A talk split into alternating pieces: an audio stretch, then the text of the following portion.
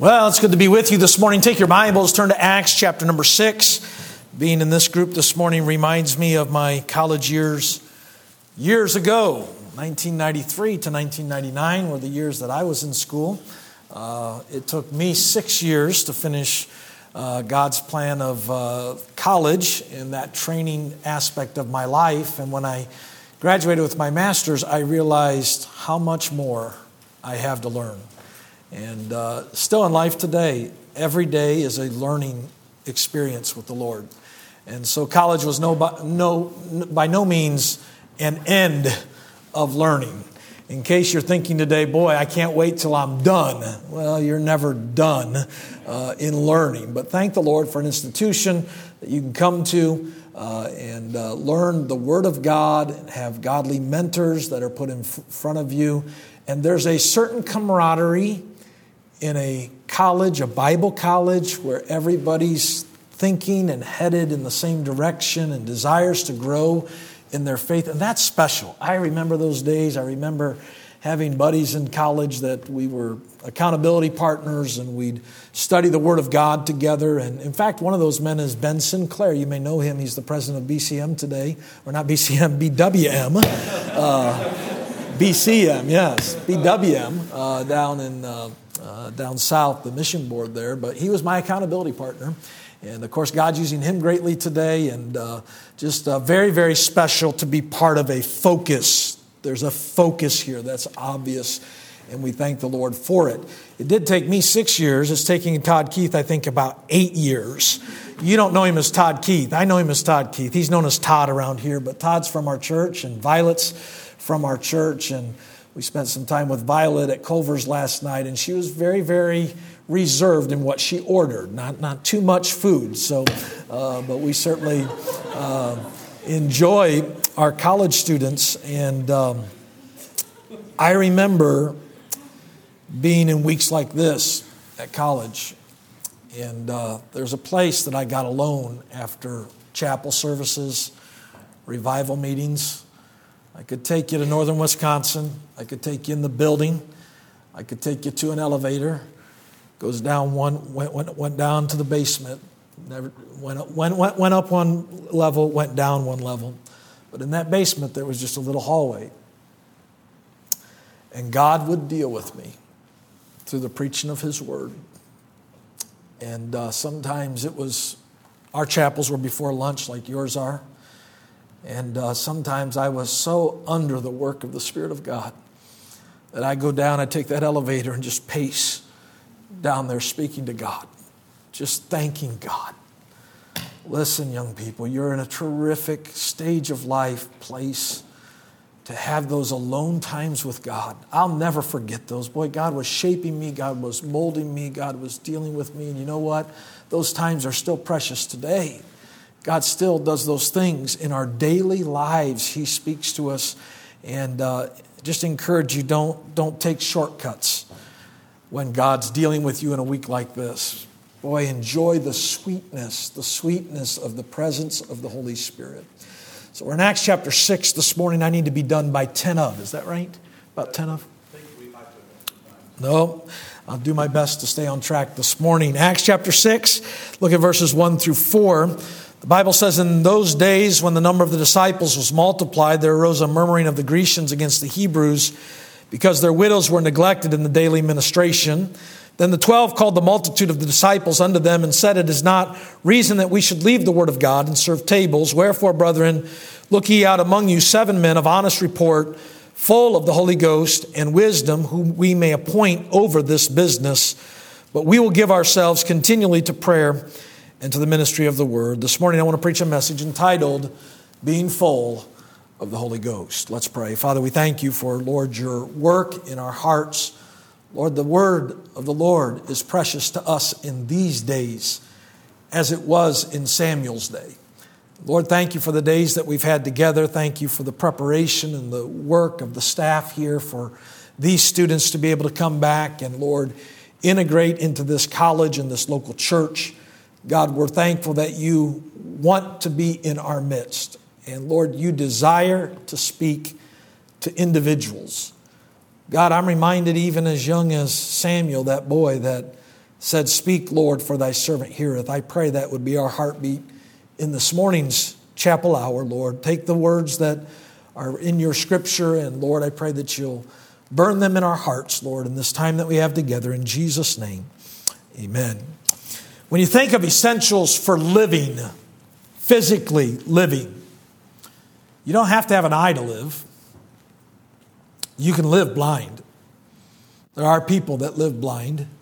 Um, some of them have seen eye dogs, and others of them have somebody that helps them around. You don't have to have, your eyes are not essential for you to live.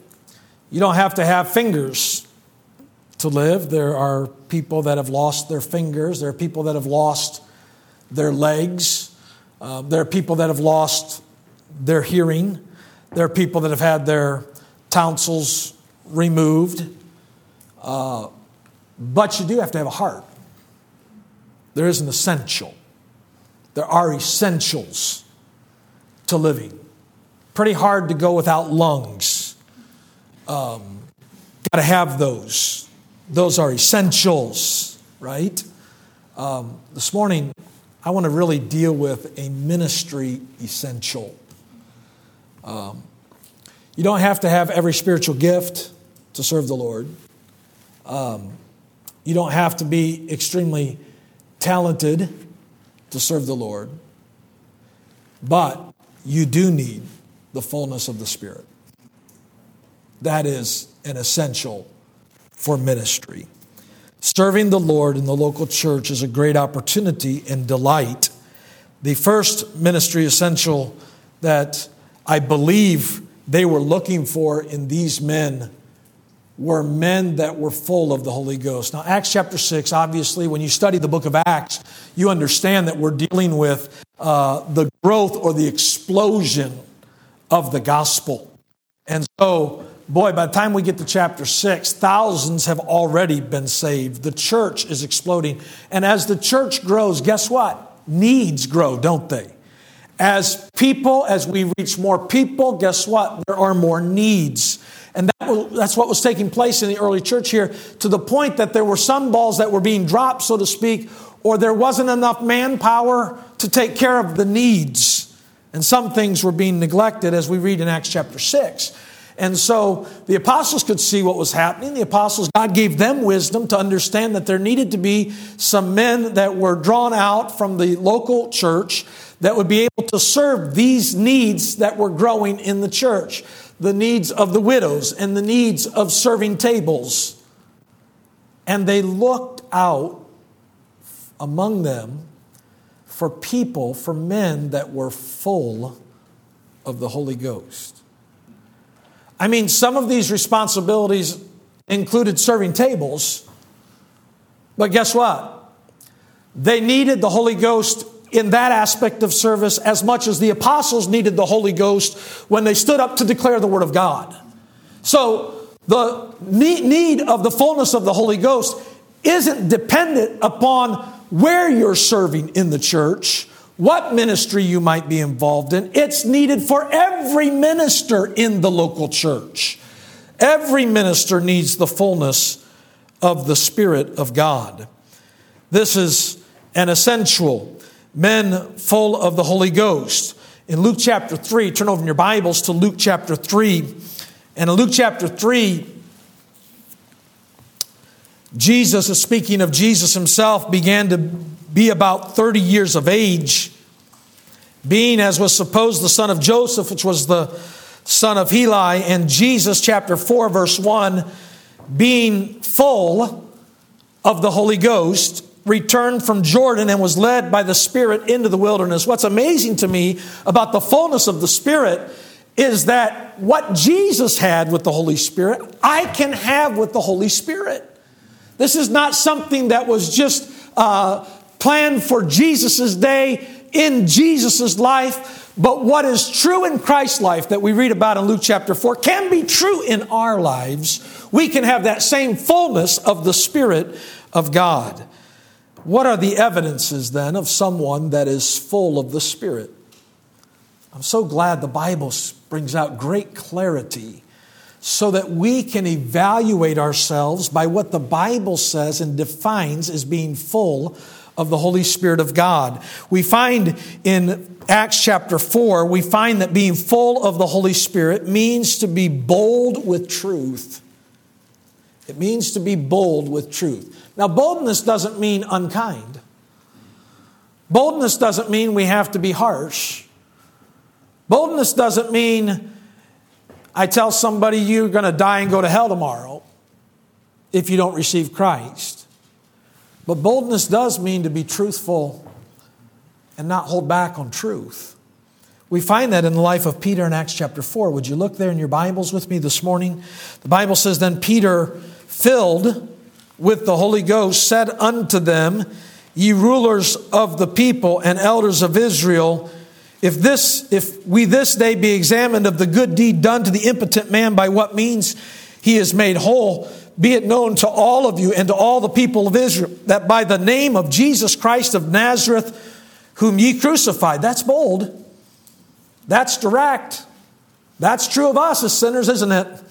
We've crucified our sins, put Christ on the cross, whom God hath raised from the dead. Even by him doth this man stand here before you whole. Or in other words, Peter spoke truth. It would offend, it would pierce. But with the filling of the Spirit, there was that supernatural boldness to speak truth to help people. And by the way, that is the purpose of truth, is to help people. And Peter spoke that with boldness. In Acts chapter 13, Saul, who's also called Paul, filled with the Holy Ghost, set his eyes on him and said, Oh, full of all subtlety and all mischief, thou child of the devil. Those are strong words. The Bible said prior to him speaking those words, the Bible made sure that it categorized Paul as not being in the flesh there, but being filled or full of the Spirit of God in order to speak boldness. Boldness. We need that boldness when we're witnessing, don't we? I don't know about you. I deal with fears when I witness at times. I go up to a door and knock on a door and depending on who answers the door and how the nature of the conversation goes, sometimes my flesh doesn't want to get the pay dirt, so to speak, as far as the gospel's concerned. It's just nice to talk casually to somebody and get to know them, but I know that the Spirit would direct us to be bold. Sometimes I'm in a place where I have to take a stand and it's not comfortable and it'd just be easy to back down from truth. And yet, the fullness of the Holy Spirit of God does what? He infuses us with boldness. Boldness in our ministries to others. And so, being full of the Holy Spirit means to be bold. Being full of the Holy Spirit means to be available for service. It means to be available for service. They looked out for among them seven men, seven men that were selected for service. They were whole, full of the Holy Ghost, but they were willing to serve. They were willing to give of themselves. They were willing to see a need and help with the need. That's the heartbeat of ministry. The heartbeat of ministry is that we make ourselves available. God use me. Oh, if this is what needs done, then Lord, help me to plug in and get it done. These men in Acts chapter 6 were willing to be used. They were willing to be appointed. They were willing, watch this, to take on responsibility in the local church. You know, in your training here at Baptist College of Ministry in Falls Baptist, you're getting put responsibility on your shoulders. And that's training ground. You're appointed to different ministries here. They appointed these seven men that were full of the Holy Ghost to ministry. They rose to met, meet the need. They weren't selective. Well, that's not for me. I'm, that's too low for, for me. No, they understood the whole of God's plan. And if this is where God needs me right now, then by all means, Lord, help me to fulfill that. Listen, in your life, carry that kind of spirit. That's a spirit that's Holy Spirit led. a spirit of availability. Spirit controlled people are service oriented people. Spirit controlled people are service oriented people. These men were humble enough and willing enough to do a very insignificant thing so that the Word of God could go forward. Hey, don't minimize if there's a room that needs to be set up here. Just do it with the fullness of the Spirit, with an available and a servant's heart. They were just ordinary men who were chosen, but they were filled with the Spirit, and the infilling of the Spirit in our lives lifts us to another plane in our service to the Lord. They picked Philip. Philip was one of these men. Philip was a server of tables. That's what was happening in the local church. But did you know that God sent Philip out? Philip went down to Samaria. Philip was led by the Holy Spirit to the Ethiopian eunuch, and you know the story there. Man may have chosen him to serve tables, but in the midst of his service, he was also touching souls for Christ. Being full of the Holy Spirit means that you are available. Being full of the Holy Spirit in your life means that there's boldness. Being full of the Holy Spirit means that you keep your eyes on the Savior. Turn over in your Bibles to Acts chapter 7. This phraseology is used over and over in our New Testament. You know, the main work of the Holy Spirit was always in the New Testament to point people to the Savior. To point people to the Savior. Stephen had just preached, and could we say that he was in a hotbed of hatred? These men did not respond in faith. They responded in stubbornness. They responded in anger as Stephen preached.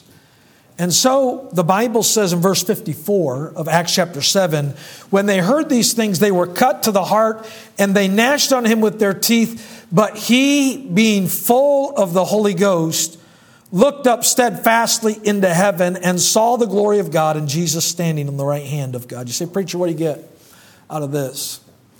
Well, he's got a whole bunch of people that are angry with him. But Stephen, being full of the Holy Ghost, looked where? At the enemies or to the heaven? You know, in ministry, sometimes you're not going to make everybody happy. Dr. Jim, is that true? Dr. Jim preaches all over our country, and I'm sure not everybody that listens to him walks away happy. Some are upset, some are mad. In ministry, you'll get hurt at times. In ministry, sometimes there'll be friction with you and another brother. But I tell you what the Holy Spirit does in those times. We learn it from the life of Stephen. He draws our eyes to the Savior. See, the work of the Holy Spirit in your life and ministry will constantly bring your eyes back on Jesus. He did it for Stephen in a very, very difficult time, in a very, very tense moment, in a time where Stephen could sense this thing's probably going to get out of control. Of course, we know they stoned him, but the Bible says, strong phrase in verse 55, but he, being full of the Holy Ghost, looked up steadfastly he looked up and he didn't look around. He looked up and he kept his eyes on Jesus. Can I warn you about ministry and my experience over the last number of years, 25 years of ministry? People will disappoint you and people will hurt you. But I tell you, the filling of the Spirit will direct your eyes to stay on the author and the finisher of our faith. And my friend, that'll help you a lot in your life as you serve the Lord. If you understand that the fullness of the Spirit in Stephen's life came at a point, he was controlled by the Spirit at a point of great threat, at a point of great contention, and his eyes were directed upon the Lord. Young people, if I could just be practical, keep your eyes on Jesus. Keep your eyes on Jesus. Being full of the Holy Ghost means keeping your eyes on the Savior. Being full of the Holy Ghost means being full of joy. Turn to Acts chapter 13. Acts chapter 13 as we study this phrase in the book of Acts this morning. Again, we're in another intense situation in Acts 13. By the way, ministry is intense. Maybe you're sensing this week, you're new to this college, you're in your freshman year, and you didn't know that you're going to walk into a week of intense spiritual warfare through the preaching of God's word last week and into this week, and you're realizing very quickly, boy, this thing's intense. You know why? the schedule is the way it is here. You know why they build in disciplines for you here. You know why there are rules that are built in to help you and narrow your life. They're preparing you for intensity because everyday ministry is intense. Here, there's an intensity in Acts chapter 13, but the Jews stirred up the devout and honorable women and the chief men of the city and raised persecution against Paul and Barnabas and expelled them out of their coast. But they shook off the dust of their feet against them and came unto Iconium, and the disciples were filled with joy and with the Holy Ghost. Boy, Paul and Barnabas basically got deported. They go to Iconium and the disciples there are full of the Holy Ghost. And the Bible says they were filled with joy. See, if you're full of the Holy Ghost, then you must be filled with joy because that's a fruit of the Spirit. These disciples were filled with joy. Now, I don't know. Maybe Paul and Barnabas are leaving. I believe that the Bible here is talking about, the disciples that he's talking about, are the ones that they're coming to. Paul and Barnabas may have had a down day, so to speak, may have been somewhat discouraged about shaking the dust off their feet and having to move on, understanding that the gospel was not well received where they were just at. But when they came to the new area of Iconium, these disciples were full of the Holy Spirit and filled with joy. Can you answer this question? Do you think that if Paul and Barnabas' spirits were down in any way and they came upon these disciples, do you think that they found that to be refreshing? Yes, because people that are full of the Holy Spirit are refreshing because they're full of joy. You know, in your, your dorm room, somebody may get bad news this week. But if you're full of the Holy Spirit and joy, you know what you can be? A refresher to them.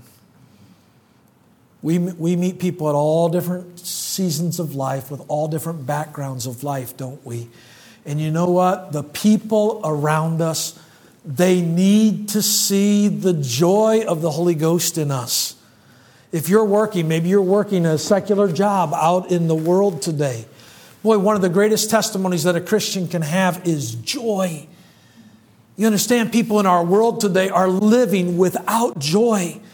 They're living down. They're living depressed. They're living without hope. But to see somebody that has genuine joy doesn't have to be put on. It's coming from that Holy Spirit that's within us. They were full of joy.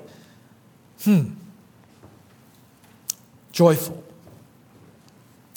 Is that a description of a consistent spirit that you display that's coming from the Spirit in your life?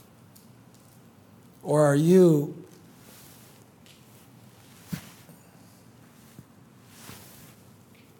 I'm up one day and I'm down the next day. Boy, if there's that filling with the Spirit, there's that emptying of self, there's that yielding afresh to God, you know what? You can have that spirit of joy consistently. What a growth point in somebody's life to say, Lord, would you develop that consistent spirit of joy in me? That being full of the Holy Spirit means being full of joy. What else, preacher? What else is being full of the Holy Spirit as we finish up this morning? Being full of the Holy Spirit means being controlled by spiritual songs. I want to say today, I'm so thankful for the music here at Falls Baptist and those that give time to it, but the philosophy behind it. Because I sat in a service this week and ever had my flesh appealed to in any part of any of the music that I've heard. In fact, it has only put me into the heavenlies and focused on Christ and His work and what God is to us. You know that being full of the Holy Ghost means being controlled by spiritual songs. Turn over in your Bibles to Ephesians chapter number 5. Ephesians chapter number 5, this great, great passage on being filled with the Spirit. And we see here in Ephesians 5:18 that you can't have multiple fillings here. I'm not talking about a refilling of the Spirit. When we're talking about the filling of the Spirit, obviously we're not talking about getting more of the Holy Ghost. You got all of the Holy Ghost at salvation, the indwelling of the Spirit of God. But we need to be filled with the Spirit. And oftentimes there are other things that get in that fill us that we need to empty ourselves of so that God, the Spirit, has all of us. And so in this passage, it says, and be not drunk with wine. Wine is a controller, isn't it? Wine's an influencer. Even our secular law understands that. When somebody gets pulled over and they're checked for alcohol on their breath and they're charged with being under the what? Under the influence. And be not drunk with wine or be under that control or that influence but be filled with the Spirit. In other words, you can't be controlled by wine and be controlled by the Spirit at the same time. Neither can you be controlled by any aspect of your flesh and be controlled by the Spirit at the same time. And so he says uh, here, but be filled with the Spirit. And then verse 19, what's that look like? Speaking to yourselves in psalms and hymns and spiritual songs, singing and making melody in your heart to the Lord. Do you understand the emphasis on music here is very, very intentional? It's intentional because it's one of the uh, manifestations that someone is full of the Spirit of God when they are speaking to themselves in psalms, hymns, and spiritual songs. I know there's maybe a wide variety here, but what Dr. Jim was dealing with yesterday was not just a matter of a standard, though that's important, and principle. It is a matter of you being able to see evidence of the Spirit of God controlling you.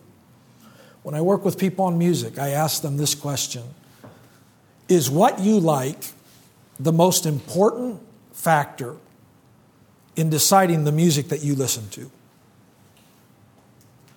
Or should it be Spirit of God, what would glorify you and please the Lord? Well, preacher, I just like this artist. Well, preacher, I just like. Well, when you're controlled by the Spirit of God, then He leads you to spiritual songs and hymns that the ultimate audience is to the Lord, isn't it? Here not to what I like, but the songs that I'm singing to myself are being sung to the Lord. It's in my heart unto the Lord. Of course, there's a lot of other principles we could talk about there. But what is controlled? What is controlling you? Can I say this? If you're singing a hymn like some of the ones we've sung this week, it's hard to have anger going on in your heart. It's hard to have bitterness reigning in your heart if your heart is filled with spiritual songs. See, that's an evidence that you're under the control of the Spirit of God. What else, preacher, about being full of the Spirit as we look at this ministry essential this morning? Being full of the Holy Spirit means being controlled by a thankful Spirit. Look at the next verse giving thanks always for all things unto God and the Father in the name of our Lord Jesus Christ. You say, Preacher, this is hard. Is it hard to measure the fullness of the Spirit? I don't think so. I think God in the New Testament has given us uh, evidence after evidence after evidence that this is what it looks like. This is what it ought to reflect in your everyday life. This is possible. This is wonderful. This is available through the Spirit. How many of you like to be around thankful people? How many of you like to hear the words, thank you? I like to be around those kind of people.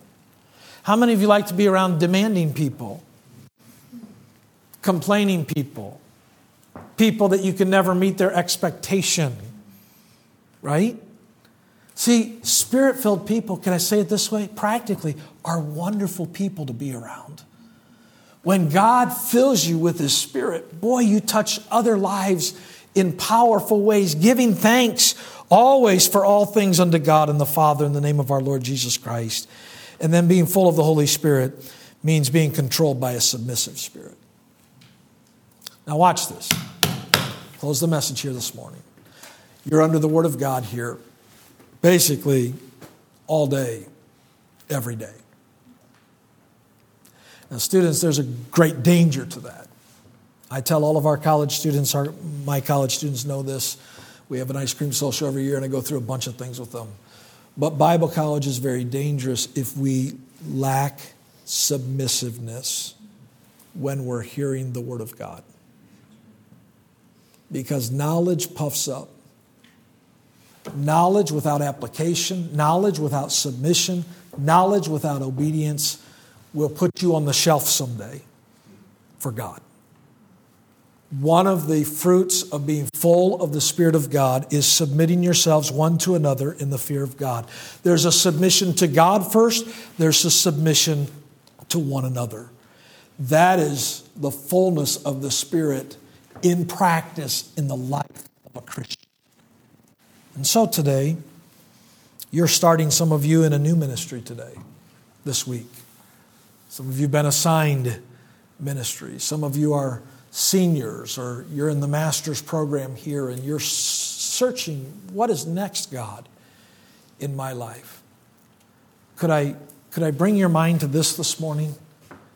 Let's not necessarily worry about the aspect of ministry. Let's zero in on learning how to yield ourselves to the Holy Spirit so we're filled for whatever God has for us. Here and abroad. Our local churches, young people, need young people coming out of Bible colleges like this that understand the number one ministry essential is to be full of the Spirit of God. What in your life and in your heart are you spending divided time with. Preacher, one to be full of the Spirit, but this is this is still hindering me. Then give up that. Don't yield to the control of whatever that is, so that you can be a person that has the fruits and the evidences of somebody that is full of the Spirit of God.